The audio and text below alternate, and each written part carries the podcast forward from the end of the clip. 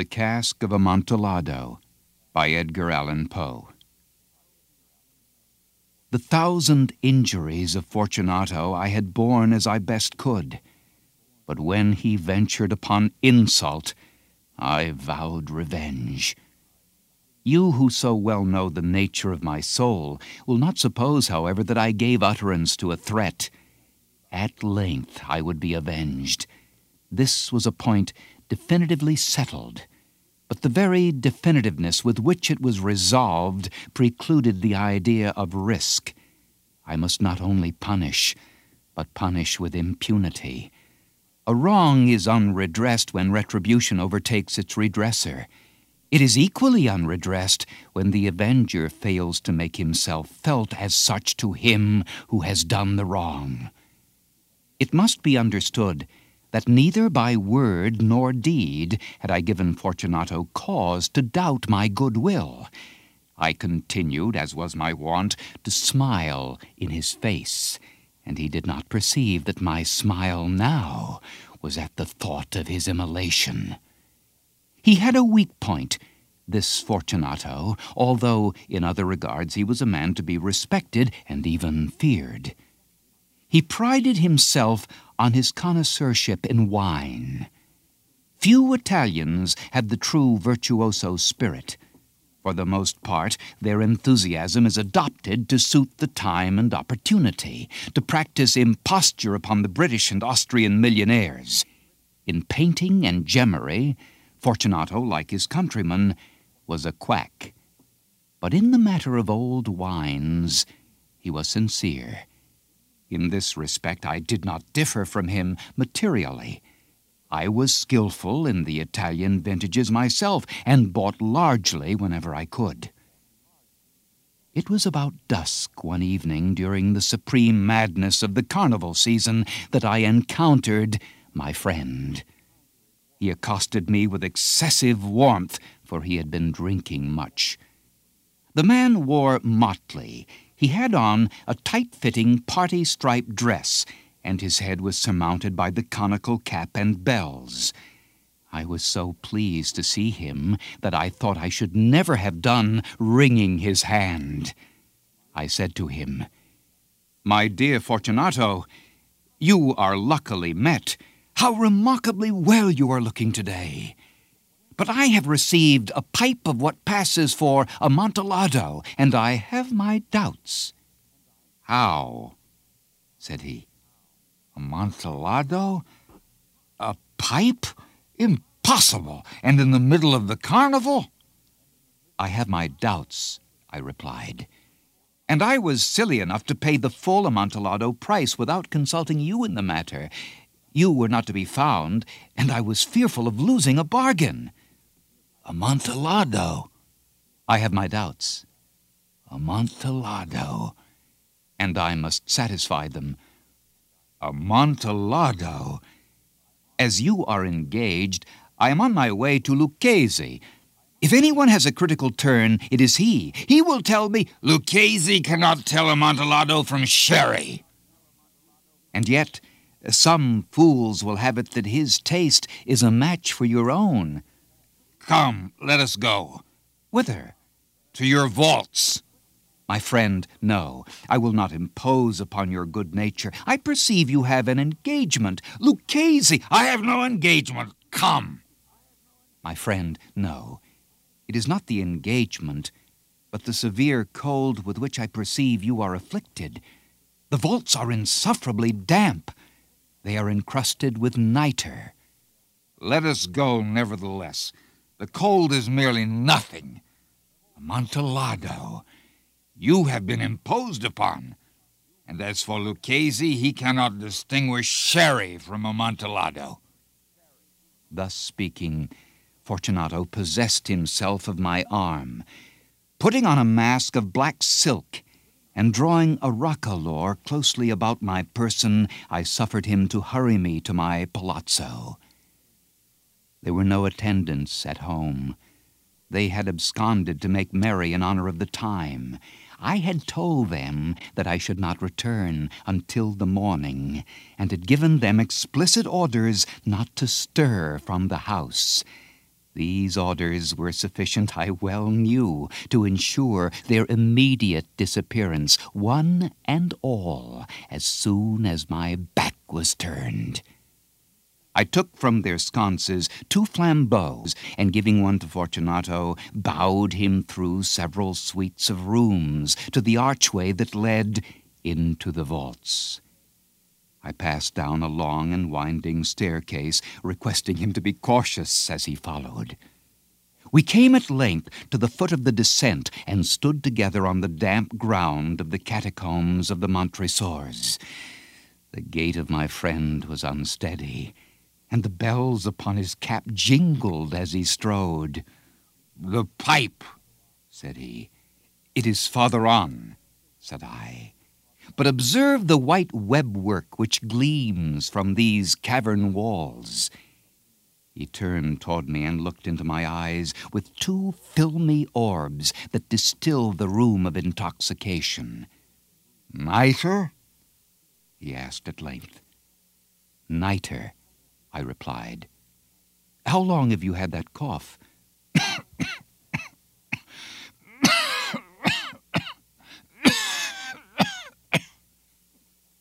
My poor friend found it impossible to reply for many minutes. it is nothing, he said at last. Come, I said with decision. We will go back. Your health is precious. You are rich, respected, admired, beloved. You are happy, as once I was. You are a man to be missed. For me, it is no matter. We will go back. You will be ill, and I cannot be responsible. Besides, there is Lucchese. Enough, he said. The cough is a mere nothing. It will not kill me. I shall not die of a cough. True, true, I replied. And indeed, I had no intention of alarming you unnecessarily. But you should use all proper caution. A draught of this Medoc will defend us from the damps. Here I knocked off the neck of a bottle, which I drew from a long row of its fellows that lay upon the mould. Drink, I said, presenting him the wine. He raised it to his lips with a leer. He paused and nodded to me familiarly while his bells jingled. I drink, he said, to the buried that repose around us. And I to your long life. He again took my arm, and we proceeded. These vaults, he said, are extensive. The Montresors, I replied, were a great and numerous family. I forget your arms. A huge human foot d'or in a field azure. The foot crushes a serpent rampant, whose fangs are embedded in the heel. And the motto? Nemo me impune lacessit. Good, he said. The wine sparkled in his eyes, and the bells jingled. My own fancy grew warm with the Medoc. We had passed through walls of piled bones, with casks and puncheons intermingling into the inmost recesses of the catacombs. I paused again, and this time I made bold to seize Fortunato by an arm above the elbow. The nitre, I said, see, it increases. It hangs like moss upon the vaults. We are below the river's bed. The drops of moisture trickle among the bones. Come, we will go back ere it is too late. Your cough, it is nothing, he said. Let us go on with first another draught of the Medoc. I broke and reached him a flagon of de Grave. He emptied it at a breath. His eyes flashed with a fierce light. He laughed and threw the bottle upwards with a gesticulation I did not understand. I looked at him in surprise. He repeated the movement, a grotesque one. You do not comprehend? he said. Not I. I replied. Then you are not of the Brotherhood. How? You are not of the Masons. Yes, yes, I said. Yes, yes. You? Impossible. A mason? A mason, I replied. A sign, he said. It is this, I answered, producing a trowel from beneath the folds of my roquelaure. You jest, he exclaimed, recoiling a few paces. But let us proceed to the Amontillado. Be it so, I said, replacing the tool beneath the cloak and again offering him my arm. He leaned upon it heavily. We continued our route in search of the Amontillado. We passed through a range of low arches, descended, passed on, and descending again arrived at a deep crypt in which the foulness of the air caused our flambeaux rather to glow than flame. At the most remote end of the crypt there appeared another less spacious. Its walls had been lined with human remains, piled to the vault overhead in the fashion of the great catacombs of Paris. Three sides of this interior crypt were still ornamented in this manner. From the fourth the bones had been thrown down and lay promiscuously upon the earth, forming at one point a mound of some size. Within the wall thus exposed by the displacing of the bones, we perceived a still interior recess, in depth about four feet, in width three, in height six or seven. It seemed to have been constructed for no especial use within itself, but formed merely the interval between two of the colossal supports of the roof of the catacombs, and was backed by one of their circumscribing walls of solid granite. It was in vain that Fortunato, uplifting his dull torch, endeavored to pry into the depth of the recess. Its termination the feeble light did not enable us to see. Proceed, I said. Herein is the Amontillado. As for Lucchese, he is an ignoramus, interrupted my friend as he stepped unsteadily forward, while I followed immediately at his heels. In an instant he had reached the extremity of the niche, and finding his progress arrested by the rock, stood stupidly bewildered. A moment more, and I had fettered him to the granite. In its surface were two iron staples, distant from each other about two feet horizontally. From one of these depended a short chain, from the other a padlock. Throwing the links about his waist, it was but the work of a few seconds to secure it. He was too much astounded to resist. Withdrawing the key, I stepped back from the recess. Pass your hand, I said, over the wall.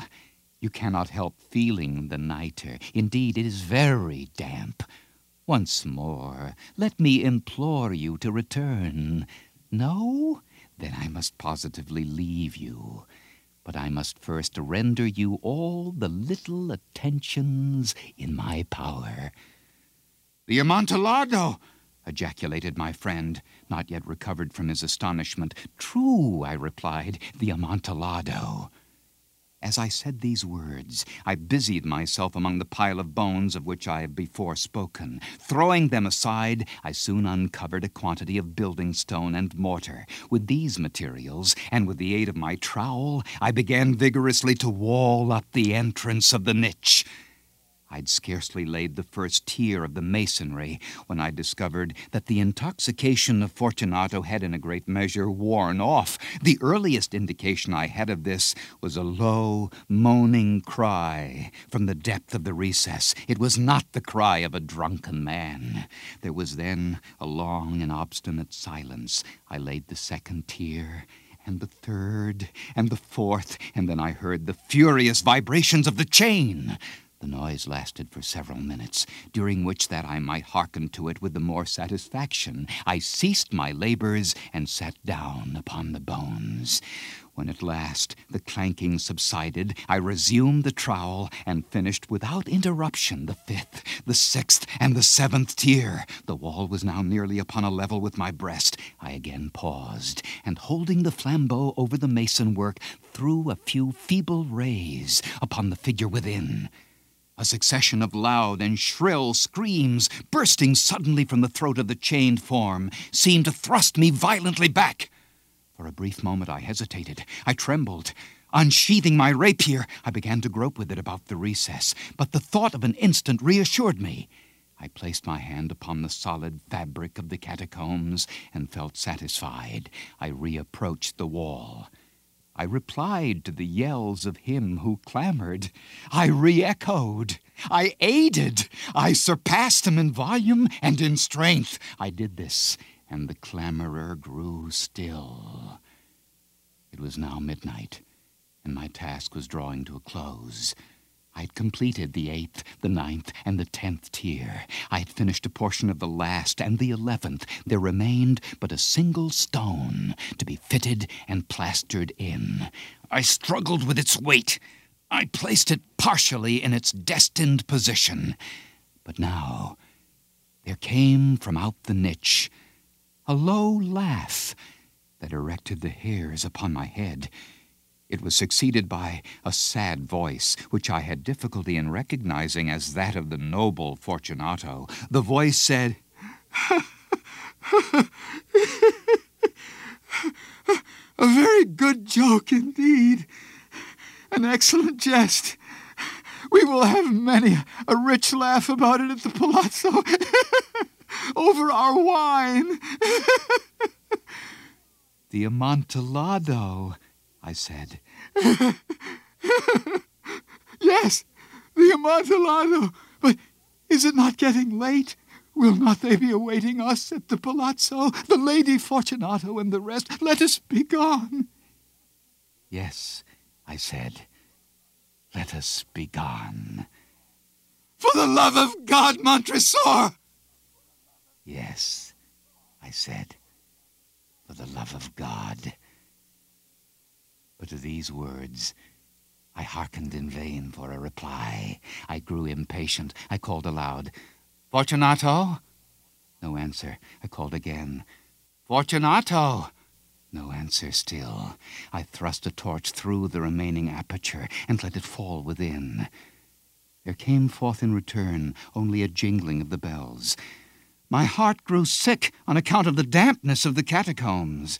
I hastened to make an end of my labor. I forced the last stone into its position. I plastered it up against the new masonry. I re erected the old rampart of bones. For the half of a century, no mortal has disturbed them. In pace requiescat.